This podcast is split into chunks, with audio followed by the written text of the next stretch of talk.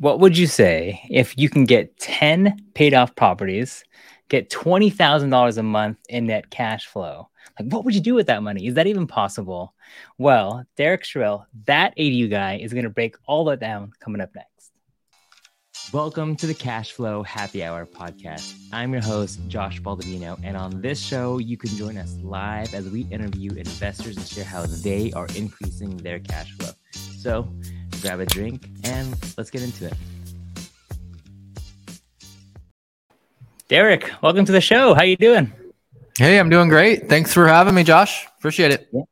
Well, thanks for coming on. I mean, gosh, I met you at a Fresno conference, and uh, you asked social media questions. So I immediately had to meet you, and then learning about everything that you're doing is just crazy. I mean, ten paid off houses. That is, that's the dream for a lot of investors. So yeah, slow, slow and steady. Thank you. I hope to share with uh, your listeners how they can do it too. So real quick, just for context, let's dive right into it. What is the origin story? How'd you get into real estate? Yeah, great question. So I got into real estate really by default. Uh, I live in a high-priced West Coast market. I'm in Southern Oregon, and you know, I grew up. I kind of share my story. I grew up single mom, uh, living in apartments. We never really talked about money because there was guilt and shame. We didn't have any. Uh, I decided uh, when I was about sixteen that I was going to pursue some kind of a trade, and uh, our high school woodshop teacher selected a few kids, and we thought we were special, and he was selecting this class for us. And in hindsight, it was like, these kids probably don't have a chance at college. I'm going to teach them a skill. And this high school woodshop teacher got us together, and we built an illegal A D U for one of our other teachers. And if anybody on the on the program here doesn't know what an A D U is, it's an accessory dwelling unit. Just think small guest house in the backyard. So I started an apprenticeship right after that in high school. And um, right when I graduated high school, I got my contractor's license and went right into being a worker bee. And a few years of that uh, before it even occurred to me that I could probably build my own house, let alone my own rental property. I got on the property ladder in two thousand two with my first home purchase, and the house hack strategy, as it's known now, was not heard of. It was really just like, how can I buy a house and make it affordable? And that was with using roommates, um, converting garages to living spaces, and then eventually building the uh, standalone detached A D U, which is now my bread and butter. Dude, that is, that is fun. When did, I guess, what year did it all start? Do you start building and then investing in yourself? What's that process? Yeah. So in um, nineteen ninety-six, I built my first accessory dwelling unit. And then, um, you know, I spent a lot of years just living paycheck to paycheck, like many contractors do, feast or famine, making a lot of money, spending a lot of money. And it wasn't until two thousand two that I was able to buy my first property. Kind of a funny story. You know, it's, we, we understand how hard it is to get in the market now. Um, it was almost the opposite then. In two thousand two, they were, that was like the heart of the subprime lending. So I went into a lender. I said, um, I'd like to buy this house. She asked me, how much you made, how much do you make? And I said, this is what I make. She said, no, you don't. You make this. She said, what are your assets? I said, I don't have any other assets. She said, yes, you do. They're these. And basically was able to just do a what's called a stated income. And today, new investors don't know what that is. And what that means is either you or the loan officer basically makes up whatever number they need to to get you the loan. So I got a loan for one hundred ninety-five thousand dollars at seven point eight five percent in two thousand two, and uh, started on the property ladder then. So that was kind of the um, the entry. That was a primary mortgage that accidentally turned into a rental, like so many of our peers. You know, we, we got into this accidentally, and I had a couple Uh, rentals a few years after that. And then I kind of sat stagnant working a W two job as a fireman. The the couple of rentals in the background were just like, they were just one other thing, like kind of like this background noise. Mm-hmm. And it wasn't until about fifteen years ago, uh, twelve to fifteen years ago that I, I realized if I plan this out and take a slow, steady path, uh, I could easily replace my income in less than ten years. I did that in five, and then I kept working because I thought that was the secure, safe thing to do. And come to find out, it was probably more risky to stay at my real job. But that's kind of been my experience. Interesting. Okay, so long contact, which is good. A lot of people think it's a really a, a get-rich-quick scheme, but it's not. Granted, you crushed your goals, which is amazing. Uh, maybe the quick follow-up question I have on that is, you mentioned that quitting your W two was the less always the more risky thing to do? Like, why do you say that not staying in your stable fire job wouldn't be the stable move? Well, really, because it was just it, it was a limiting belief that I thought I needed to stay at this this job. I mean, a, a firefighting, structural firefighting job is really hard to get. There's a lot of people that compete for a few slots, and that's part of it. There's the image, you know, part of my identity was being a fireman, so I was kind of glued to that. And really, the the deciding factor um, to stay, not stay for the last probably five years was the awesome benefits. So the insurance policy, and we, we we're just taught in school, you know, get a good job, get good benefits, get a four oh one k. Um, so I, it took me honestly five years to really unravel with pen and paper that, you know, okay, I have this awesome Cadillac policy, but it's two thousand dollars a month. That's like one and a half units. Uh, I have this great four fifty-seven B, which is a, basically a government version of a four oh one k. Well, I could still um, set up a corporation and pay myself and set up a self-directed fund. I can put six thousand a year into an I R A. Like I could, I could replace that benefit. Um, the security of knowing that I'm always going to have a job. Well, government employees get laid off too. Like there wasn't all the security I thought I had. And when I finally let go of those golden handcuffs and went full time into managing my portfolio and looking to expand it, like every day there's opportunities that I get just just because I'm able to show up that I would never get if I was still on the job. So um, I just had a lot of fear. And I, I like sharing this story because I had so much fear of like financial insecurity of leaving such a, thir- a sure thing. But really, in reality, in my case, when I wrote it all down and I put a number next to all of it, it, it was just a math problem. It wasn't security. It was just like, if, if I lose this, then I need that. And to get that, I can do this. So that's kind of the unpacked version of your follow-up there.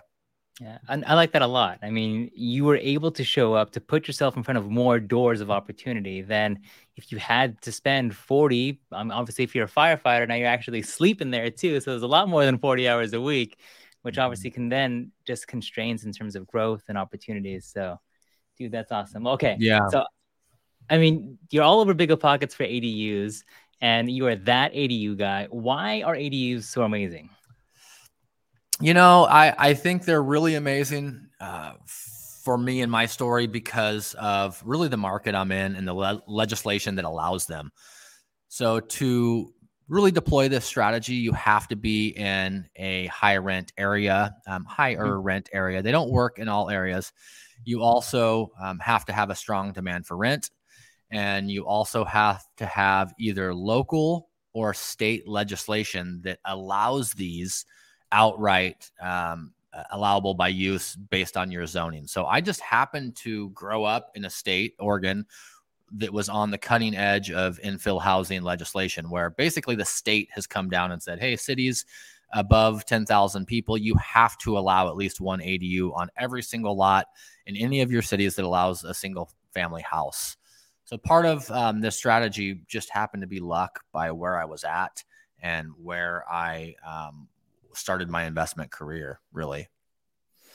And in terms of just the net result for you, just to kind of tease the audience, you build an A D U in your area in, in South Oregon. How much are you expecting to then profit, or what's the value increase there? Yeah, awesome question. So it, it really comes down to any other real estate deal and any other asset class. I mean, we make money in a couple different ways. You know, we can force appreciation. We can make a higher return by putting less of our money in, or kind of a combination of those two. So what what I do on an average acquisition, I would say, is I'm looking for a single family house with a large lot that's three hundred thousand dollars to five hundred thousand dollars that I'm going to come into with long-term fixed rate financing. And then I'm going to build an A D U between four hundred and six hundred square feet, standalone, detached, for under seventy thousand dollars. And the market rate rent for that right now is about fifteen hundred bucks a month. So you can wow. do some pretty quick math and understand that it's a great return. There's um, there's a, a ton of other benefits. You know, the the duplex strategy is is also very similar, or triplex is is a, another great strategy, but there's a lot more competition um, from higher level investors, institutional money. There's also some requirements that are different for lending. Uh, if you're minus, if you can qualify and meet the ratios for an F H A loan in your area, which in high value markets, it's really hard to meet those ratios to get those three and a half percent F H A multifamily loans. But if it's an A D U or a house with two A D Us, you can still qualify for uh, conventional five percent down long-term Q M money, which has really been my secret. That's why it's such a slow, steady path, is because I'm looking to buy primary residences, which I occupy while I build out the house and the property. And then a year or two later, I just go repeat the strategy and put that old primary house into service as a rental property.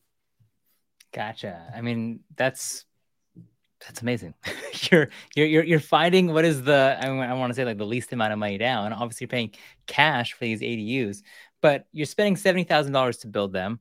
What do they rent for on average? And then what is the equity created as a result? Yeah, exactly. So they, um, right now in our market, the, the models I'm building for seventy thousand rent for fifteen hundred. And that's, okay. uh, that seventy thousand is all inclusive. That's, you know, me planning, designing, underground site work, full build, turnkey, landscape done. Um, we'll look over a couple of pictures in a minute here, but they're super simple. It starts with uh, the, the cost savings. You know, people call me every day from all over the country and they say, Derek, I love your A D U. I just got a quote for something similar and it's three hundred thousand dollars. And, you know, the, there's a bunch of really simple principles that we can use to keep our, our costs down when we build these, yet still make them nice and custom and desirable. And I like to tell people I build a really high demand, low supply product. And these, these A D Us are cool because all your competition is going to be in the multifamily. Very, very few people build one, one standalone houses because they're not super efficient. If you use this A D U code, Um, that's kind of the exception to the rule. And so most of my tenants, uh, clients, I call them, come to me um, from an apartment, and they're used to having shared wall, over, under, side by side. And they walk into a cute little standalone house with plenty of privacy, hardwood floors, granite countertops, stainless steel appliances, uh, in-unit washer and dryer. And they fall in love with these places. So that's kind of the Um, the scoop on uh, the cost and the design and how to keep it uh, low. And then as far as what kind of value they're going to add, I always tell people it depends on your neighborhood. So if you have a median price point house in California and it's, say it's four hundred dollars a square foot, and you build a thousand square foot A D U, you can anticipate, I always tell people to conservatively anticipate seventy-five percent of square foot value compared to the primary house. So in that example, four hundred dollars a square foot, you build a four hundred thousand dollars A D U. Theoretically, I would value that at three hundred just because I'm conservative. So seventy-five percent of the square foot price. Um, I have built several A D Us for seventy thousand dollars, and I'll go pull an appraisal to do a H E L O C, and um, and they'll be well over the square foot value of the primary house. So I like to I like to think that um, I'm building these for half of A R V every time. But one disclaimer, if there's like a, if you've got some kind of cool asterisk graphic to like pop up in the screen, sure. It's, I'm doing a lot of this work. So I'm a general contractor. I do the site work. I do the planning. I do the design. I do most of the build, actually like the physical building myself, because that's my art. That's the, the part I enjoy. It's not completely scalable. It's not for everybody. So not everybody is going to be able to um, love the graphics. Not everybody's going to be able to meet these numbers, but it is possible. And that's kind of what I um, do now with my consultation is I, I teach normal homeowners that aren't builders how to manage the project. They don't have to do a single thing or swing a hammer, but if you can manage a project, run a schedule, make decisions, handle conflict once in a while, you're going to save forty percent on your build. And there's nothing wrong with the process of how it works, but you have a homeowner here who's trying to keep costs down to drive revenue. And over here, you have a builder who's trying to drive profit to feed their family naturally. So your, your revenue and the builder making more money are, are, are working in opposite directions. The only way to correct that, if you're going to do build to rent, such as I do with the A D U strategy, is to bring that in-house and self-manage the project. Gotcha. No, that's, that makes a lot of sense. Um, if then, so you're saying that between the four hundred and the six hundred square foot A D U, and let's actually, let's show some pictures right now. So if you are listening to this on the post play and you are on the podcast, this is your excuse to then go onto YouTube and watch this. So that way you can see Derek's beautiful units. Uh, what are we looking at here? Yeah. So this is one of my, um, this is one of my bread and butter units. This is a five hundred twenty-four square foot, one bedroom, one bath A D U. It's kind of a cabin style, super simple. It's got a nice, cute eight foot covered front porch you can see there. Uh, there's a pull-down attic ladder in the front porch of that um, that unit for storage. And it's got a two hundred square foot loft above it. And you can just click through those. Yeah. Um, and the the nice things about this design as we look at the exterior are just the simplicity. You know, it's it's a rectangle. It literally is a rectangular box with a single roof pitch. Uh, there's the inside kind of showing the wood floors. Uh, that two hundred square foot attic uh, loft space up there is is a great spot to put, um, you know, winter clothes or put a guest if you you have an overnight friend. I always use a one-wall galley kitchen you can see there. So one mm-hmm. huge cost-saving measure is putting all your cabinets and countertops on one wall with no turns or breaks. So that's that's alone is a five thousand dollars savings. Um, I use pocket doors for my bedroom, so it feels like a studio when you walk in, but you can still, um, you know, let people, uh, you can close off those doors to have privacy. Mm-hmm. Um, there's volume. It's a sixteen foot tall vaulted ceiling. So one thing that we want to do, if you can hold at that picture, that's a, yeah. that's a good one that talks about everything. So you can see the double pocket doors there into the, the bedroom. So again, you're, you're not closed off. There's, there's open light on all the walls. You can see through. There's a, a vaulted ceiling that's sixteen feet tall. So there's, uh, again, you don't have a lot of surface area, but if you can, if you can be light and bright and tall, it makes up for it. So this is going to live a lot bigger. If this was a, a five hundred twenty-four square foot A D U with eight foot ceilings, you'd almost feel like, you know, you're in prison, but with all the natural light and the high ceilings.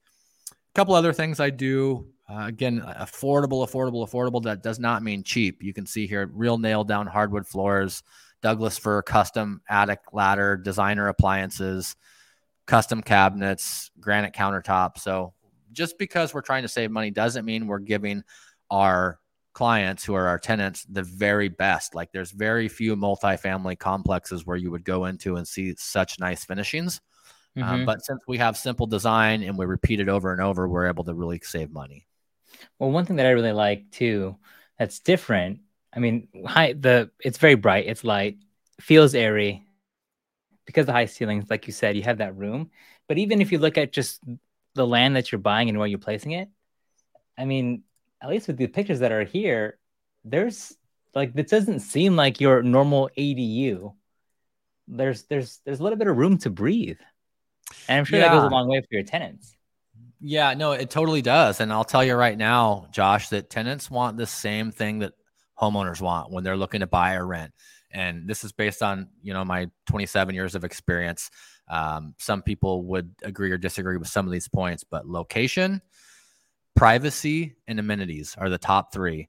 So if you can give your tenant a little bit of privacy and maybe room for a pet, they've got a little bit of room to breathe, like you said, you're really just going to separate yourself from the competition. So whenever I'm buying a property, like price is way less important for me than location and infrastructure mm. and buildability. So many people I know just are always looking for a deal. It's like, you know, Warren Buffett, when he was a value investor, he was always walking around looking for that cigar to take one more puff off. And, um, you know, a lot of investors I see doing the same thing. Where's the most distressed, cheapest house I can buy? And with my model, you know, I, I don't ever really get a deal. I usually pay market rate on the M L S, if not more, because I'm looking for different things. Totally. You know, I mean, it's uh, you put in a gas stove, and uh, which which is very nice for a tenant base versus your just regular electric, and obviously yeah. you can pay a little bit more because you are adding another two hundred thousand dollars in value. Yes. Oh, for sure. Yeah, and it's it's not just about um, what's cost effective for me. It's like what is what does my tenant want, and knowing the tenant base that I have intimately because I've been building for them for so long. Um, you know, I. They like gas stoves, you know, they, they all like uh, on-demand hot water heaters. So I started using those, mm-hmm. um, you know, high efficiency building principles of, uh, of using extra insulation and building to Earth Advantage Platinum Standard. So my tenants have very, very, very low bills. Uh, you can see in this picture, there's a mini split H V A C system, uh, hot, cold. That's an inverted unit. That's um, almost as highly efficient as you can get. In fact, that would be the H V A C system we would go for if we're going for a net zero house. This one isn't because it has gas in it, um, mm-hmm. but they're highly efficient. So these houses, uh, you're talking water, sewer, gas, power, are usually fifty dollars or less per month, which yeah. to, to think about that stacked up against wow. an older home, I mean, that's that could be a couple hundred dollars a month savings for the tenant. Yeah, totally. With obviously a much cleaner, newer kitchen. How long is it taking you to build these? You know, they they range. Um, I usually tell clients if somebody's going to build their own plan for a year, that's three months to come up with the design uh, and get through permitting, and then another three months to allow your city or your mun- municipality to issue all the proper permits, and then approximately six months to build. So one year is pretty fair to to share. Um, personally, I've built A D Us in ninety days from start to finish. Wow. But again, that's like, that's, uh, I'm, I'm not saying that's the norm. Uh, I've yeah. also helped people who have spent two or three years building an A D U. So it all depends on like your goals and your priorities and your resources. And it's not just money. It's, it's like your time or mm-hmm. um, your city. Like some people could probably do it every time in four months, but they're in Southern California and it takes six months to get their permits. And then it takes six months for the builder to show up because everybody's so busy right now. So uh, there's a lot of variables, but if everything's perfect, I mean, you can build these really quick.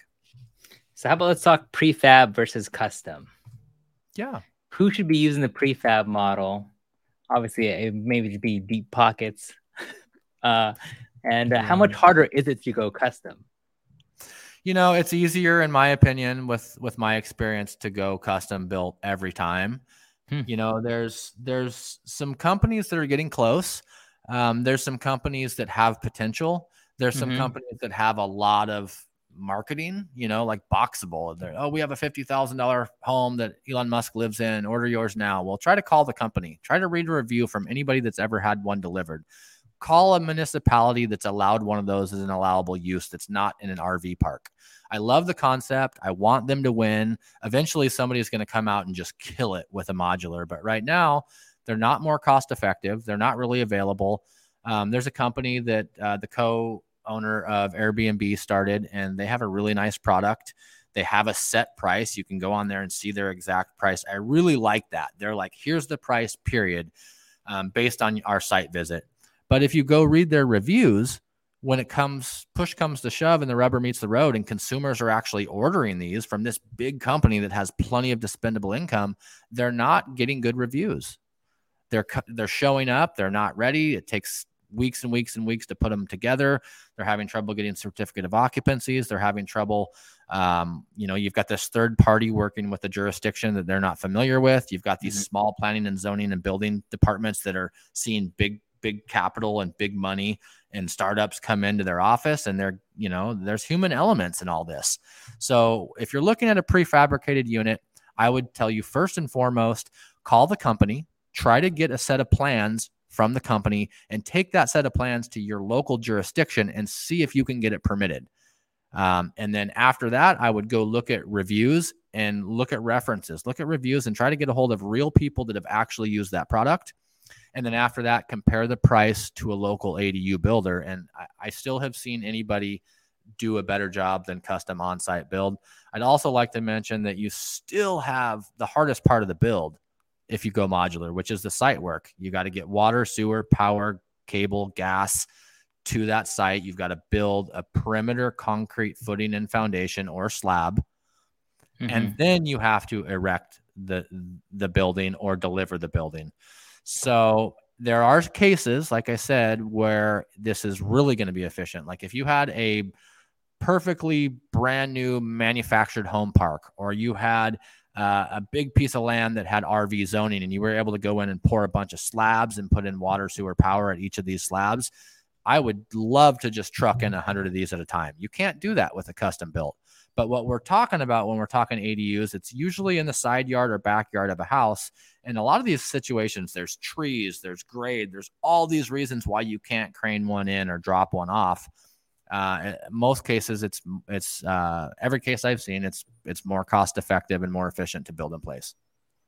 Yeah, I mean, obviously the, they've, they've Oh, go ahead. The, the, oh, yeah. I was just going to say it's, there are some pros, too, that I will give prefabbed or manufactured is they're built off site. So a lot of the work and the noise and the disruption is already done when it gets there. Um, it is way more scalable. Like I said, somebody will figure it out and do a good job.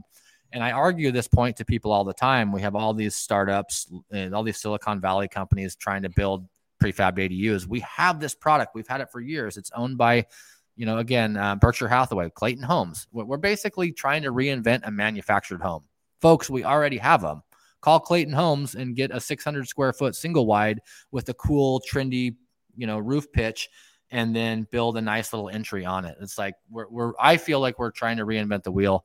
The one benefit that manufactured housing already has on all these prefab units is it has a H U D uh, approved plate. So the federal government has already said this is allowed. So like in California, if you're going to buy one of these prefabbed, you're going to have to meet all these uh, energy efficiency requirements and solar and whatnot. If you go with an, a traditional H U D stamped manufactured home, you don't have to follow any of that state regulation because it's governed by federal authority. So if you're looking at, uh, if you're listening to this and you're looking at an offsite version of some sort, start with a manufactured home.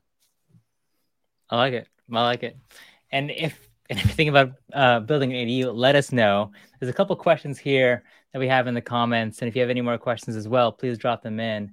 Uh, let's pull some of these up.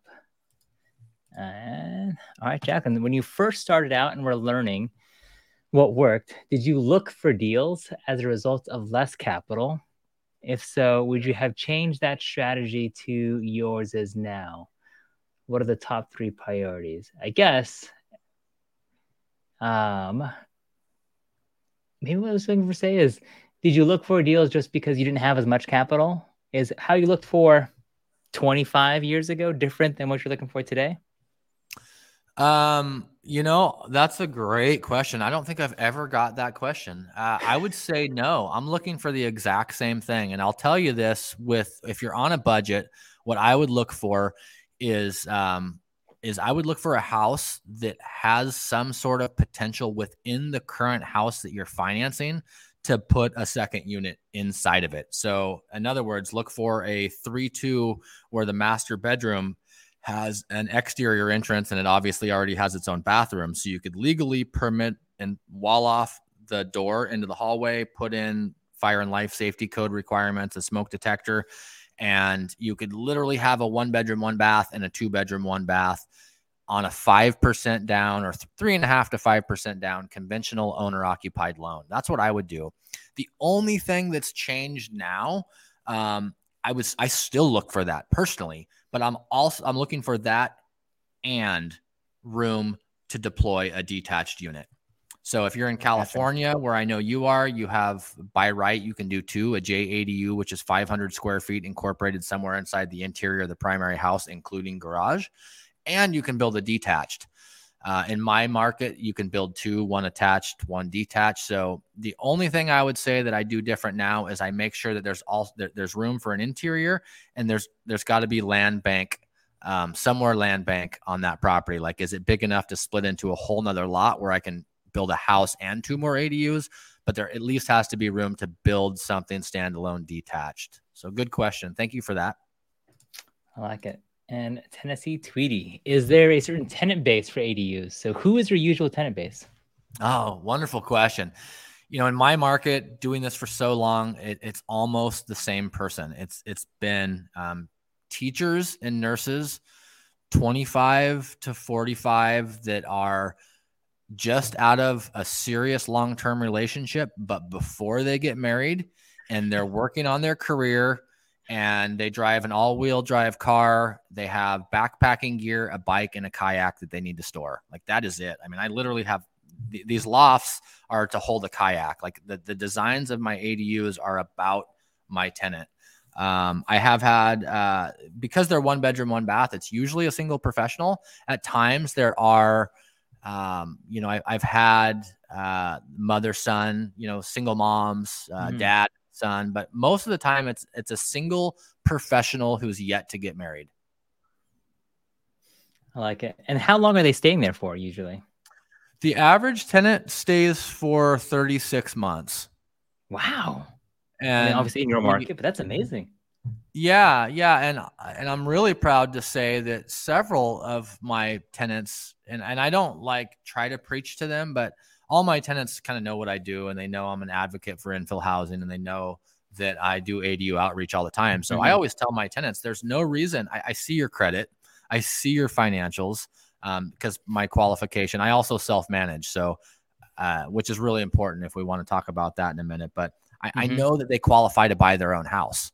And so I tell them, hey, you know that you could buy your own house and do this too, and rent one of these to your, you know, some nurse in your department, and you can get on the property ladder. And several of my tenants over the years have left one of my rentals and went and bought their first house. And I'm really proud to say that. Like that's, that's pretty cool. And there's so many landlords or property management companies in this business that just do not give a crap about tenants. And if you really, um, display the opposite, and you really feel the opposite of that, and you want to help your tenants, you know, you get, I, I think in return, you get really good tenants. I like that a lot. I mean, I meet other, obviously being in the investing space, you meet a lot of different landlords who think otherwise. And a lot of people don't want to tell their tenant base that it's possible, or even how to kind of do what they're doing. I mean, you're taking the exact opposite approach of teaching them how. Mm-hmm. I love it. I love it. Um, Why are you financing them with cash? Why aren't you taking out leverage to build these A D Us?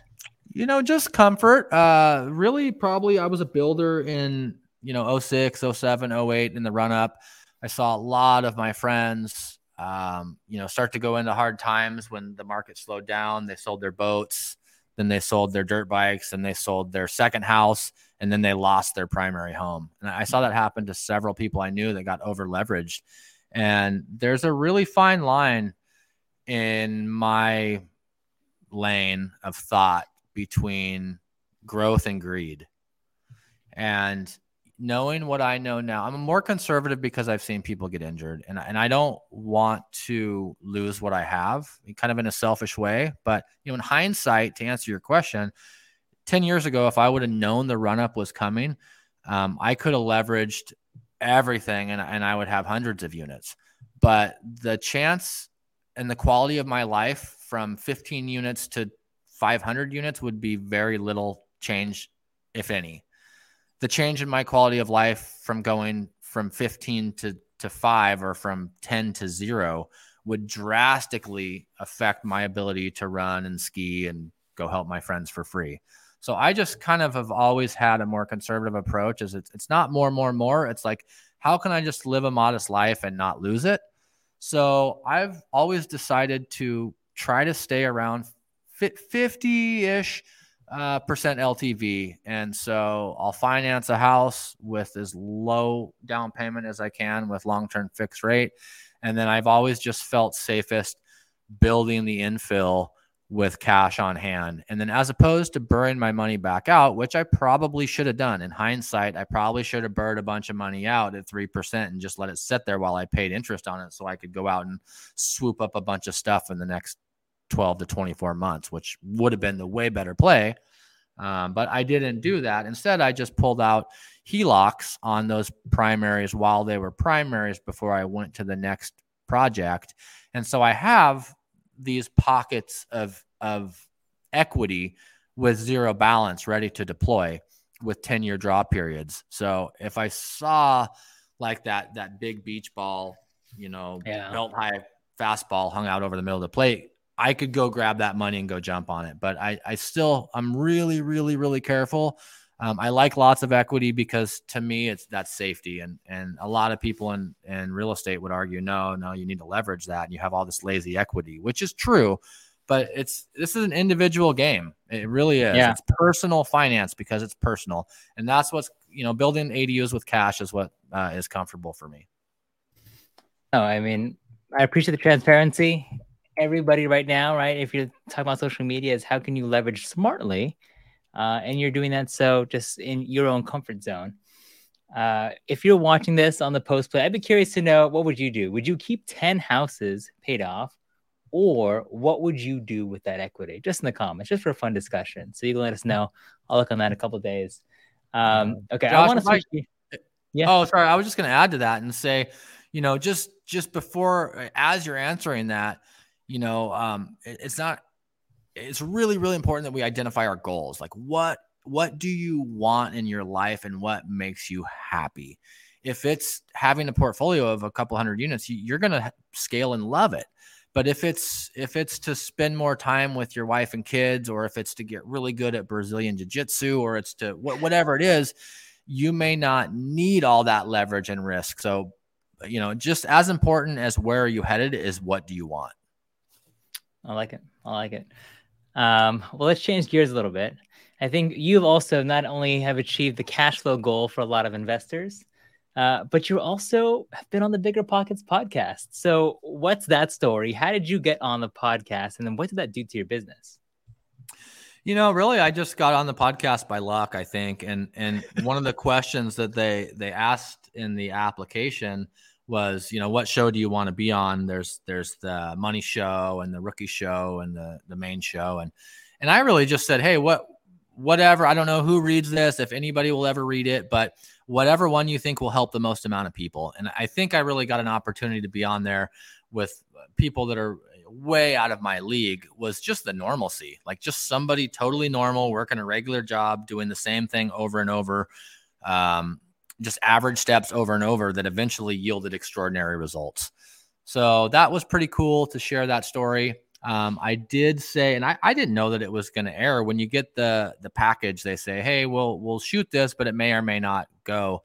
And, you know, there's a lag of, I don't know, three to six weeks. And so when I was on that show, I said, uh, when it was over, I was talking to, to David and Henry, and I just said, you know, if this does air, I'll probably, because I, I gave my, my name and my number out at the end. I was like, hey, if you're building an A D U and you need some help, like, like I'm small enough that if you call me, I'll answer. Just be ready to take action because I don't have a lot of time to waste.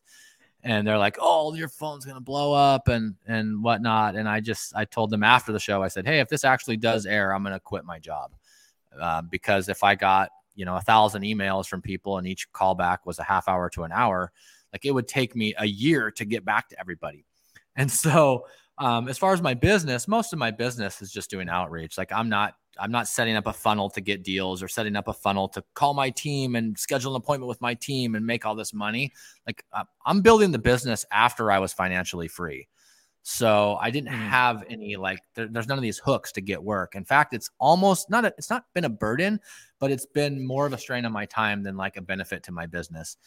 Um, I've always done the same thing. And in my small little scale, people knew what I did. Now having some more national recognition is really powerful. Not for me. It has nothing to do with me. Like cover me up. It's just everybody knows more about A D Us. I, I honestly think I've had a small influence on the, the circle, the, the small circle of investors that talk about stuff on social media or talk about stuff on podcasts here and there. And, and A D Us are becoming more trendy, you know, with or without me, but just, I feel like I can be an advocate to this awesome infill strategy to really just create more housing because there's a deficit in housing right now. Um, and then I've had more opportunities. That is one cool thing. And, uh, and the, the negative to it, or not the negative, just the human aspect that I'll share with mm-hmm. you is like, I'll meet somebody at a conference and they'll talk to me and they'll kind of, you know, just in passing, you don't get a lot of attention. And then they'll find out, um, you know, maybe some of the people I've worked with or some of the things I've done, and then they'll, they'll realize and they'll come talk to me again in a different tone. And like, I don't know. I just, I'm, if, if like you meet a star and you're starstruck, if you can think yeah. of the absolute opposite of like starstruck, like that's like meeting me. Like I drive an old beat up car. I'm totally normal. I'm average at best. I've got a room temperature I Q on a good day. Uh, just the, the normality, um, of being able to share my strategy has probably been the coolest thing about getting that exposure. It's like normal, average people can create wealth uh, without the flash. I love it. And if you're watching this right now, whenever you're watching this, and if, especially if you're watching this live, thank you. I mean, it means a lot that you're spending some time with us. Uh, but click into his Instagram, That A D U Guy. He, Derek gives the most practical tips just about home ownership, about landlord tips, just about things I never thought, like how to la- light some kind of gas fireplace that you had that I would have never known. And they're really succinct, thorough tutorials. Like you do a fantastic job at that. Uh, so oh, that's thanks. One. The second thing that I want to mention, it, it is funny as you think about, you know, what is the impact that you have? And anyone that's watching this, I mean, I, hopefully you take Derek's story, but you don't have to just reach hundreds of thousands of people, right, and get on BiggerPockets. Like, what if you could help one family member or your best friend buy their first rental property just because maybe you posted something? Like, that should just hopefully be enough motivation to already just speak about about the amazing things you're doing. So, oh, thanks, man. Yeah, that's that's awesome. And and just a shout out to BiggerPockets. They've been rad. You know, their their, their producer um, Eric is awesome. And after our show, he said, "Hey, you you've got something kind of cool to share. Maybe our our YouTube team would want to like do some videos of what you do." And so he kicked me off over there, and, and I've since done a, um, some series of videos with them. I just did another contract. Uh, there's going to be some, quite a few videos coming up in the near future about kind of infill building, um, A D Us, garage conversions, some really cool stuff. So the, again, the platform is just about, about sharing it. But to your point, you know, it's not just these big platforms that are cool. Like, I've never said no to an interview. I mean, I'm on podcasts all the time that get like six views. And if it's like one of those six, like you said, was like, whoa, I could convert my garage into a unit and give somebody a house and make a little money. Like, that's a win for me. So it's, it's not about like all the big numbers and the big, the big guys. I'm just as happy to, to work with the little guys and little girls. So I'm glad you brought that up, Josh.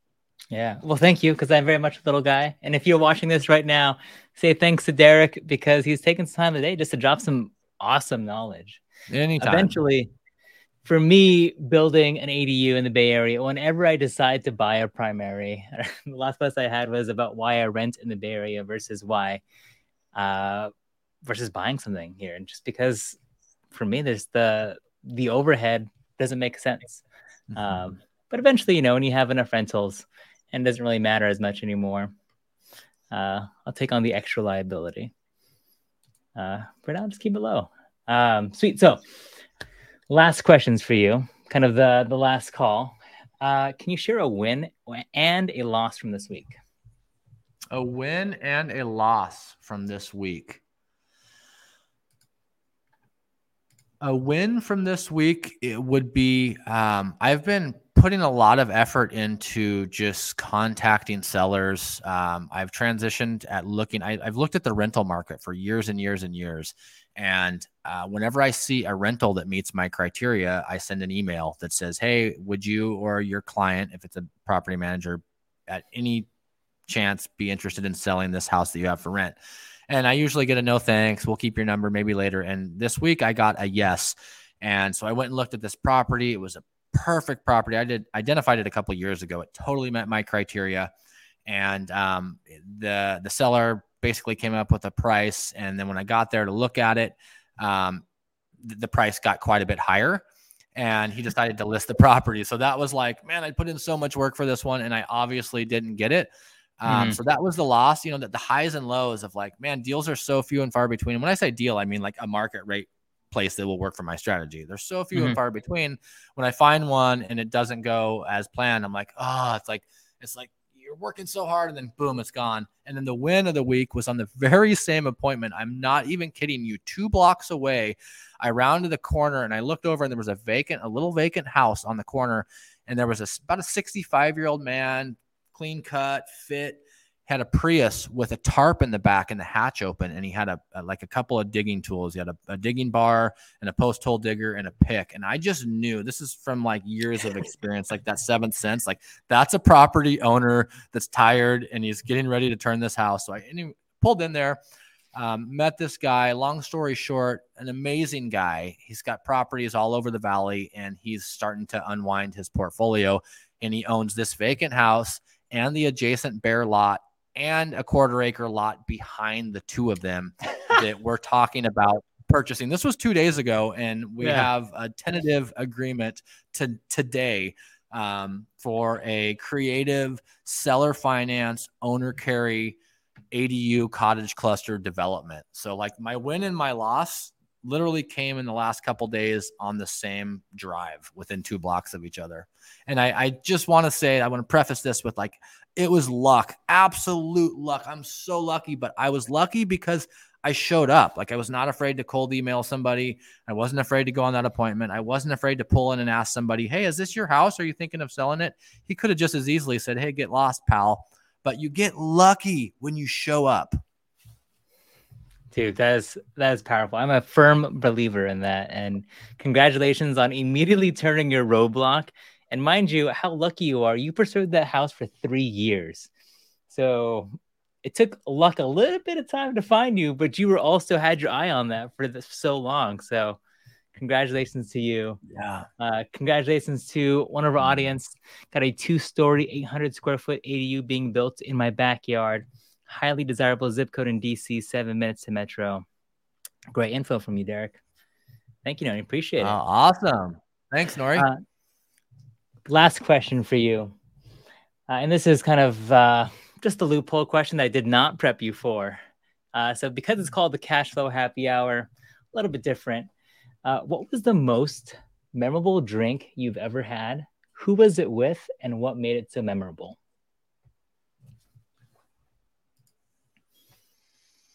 Hmm. I know this one's a little thinker.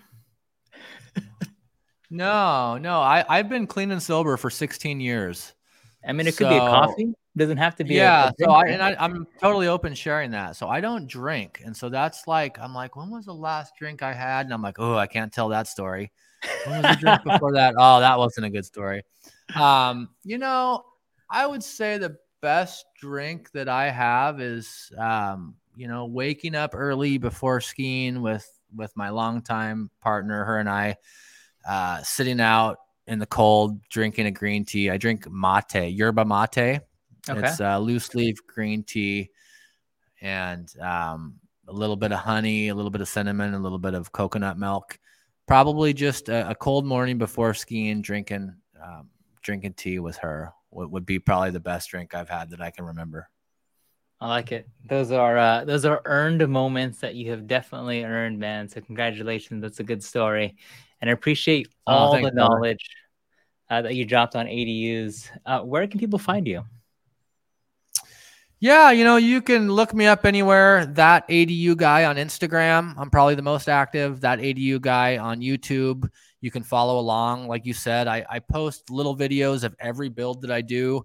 If a tenant calls me for a leaky shower, I'll post a video while I'm repairing it. Anything that like I never had support doing, um, I just try to share it. Like just even if it's something goofy, like relighting the pilot on a gas appliance, you know, just putting that those little things out there. So that's Instagram, YouTube, That A D U guy on TikTok, That A D U guy on Facebook. that A D U guy dot com is kind of my landing page. That's my website. You can schedule a consult with me. Um, bang through the tabs on my on my website and go to my resources page. I have a ton of free resources like the lender that I use. I have two free sets of A D U plans that I give away. Most architects would charge you probably two thousand dollars for these plans. So two plan sets that I give away for free, um, lenders that I use, competitors that I um, like, the best A D U guys in California I have on my site. Um, Cole Peterson, who wrote the book on A D Us up in Portland. Um, there's his info. Uh, Ryan, how to A D U in California. He's he's probably the smartest guy on A D U legislation in, in the state. So I, I share, again, it's not competition, it's collaboration. So go to my website. You can kind of read my story. There's a link to my YouTube channel. You can get in touch with me there. Send me an email. Uh, I'll get back to you. I, I answer every D M personally. I don't have V As doing that for me. Um, I only have, I don't know, thirty-five hundred Instagram followers, but I've talked to or messaged with probably every single one of them. Wow. So uh, yeah, I'm, I'm available. Reach out. I love it. I love it. Well, I appreciate you for everything that you shared today. When I am ready to find my lot here in the Bay Area and build an A D U, you'll definitely know that I'll reach out. And if you are looking to build an A D U, please make sure you connect with Derek because, God, clearly by his answers today, you know that he is the best at it. Uh, for everyone that's watching this, if you know someone who's building an A D U, make sure you share it with them. Like, subscribe, all that good fun stuff.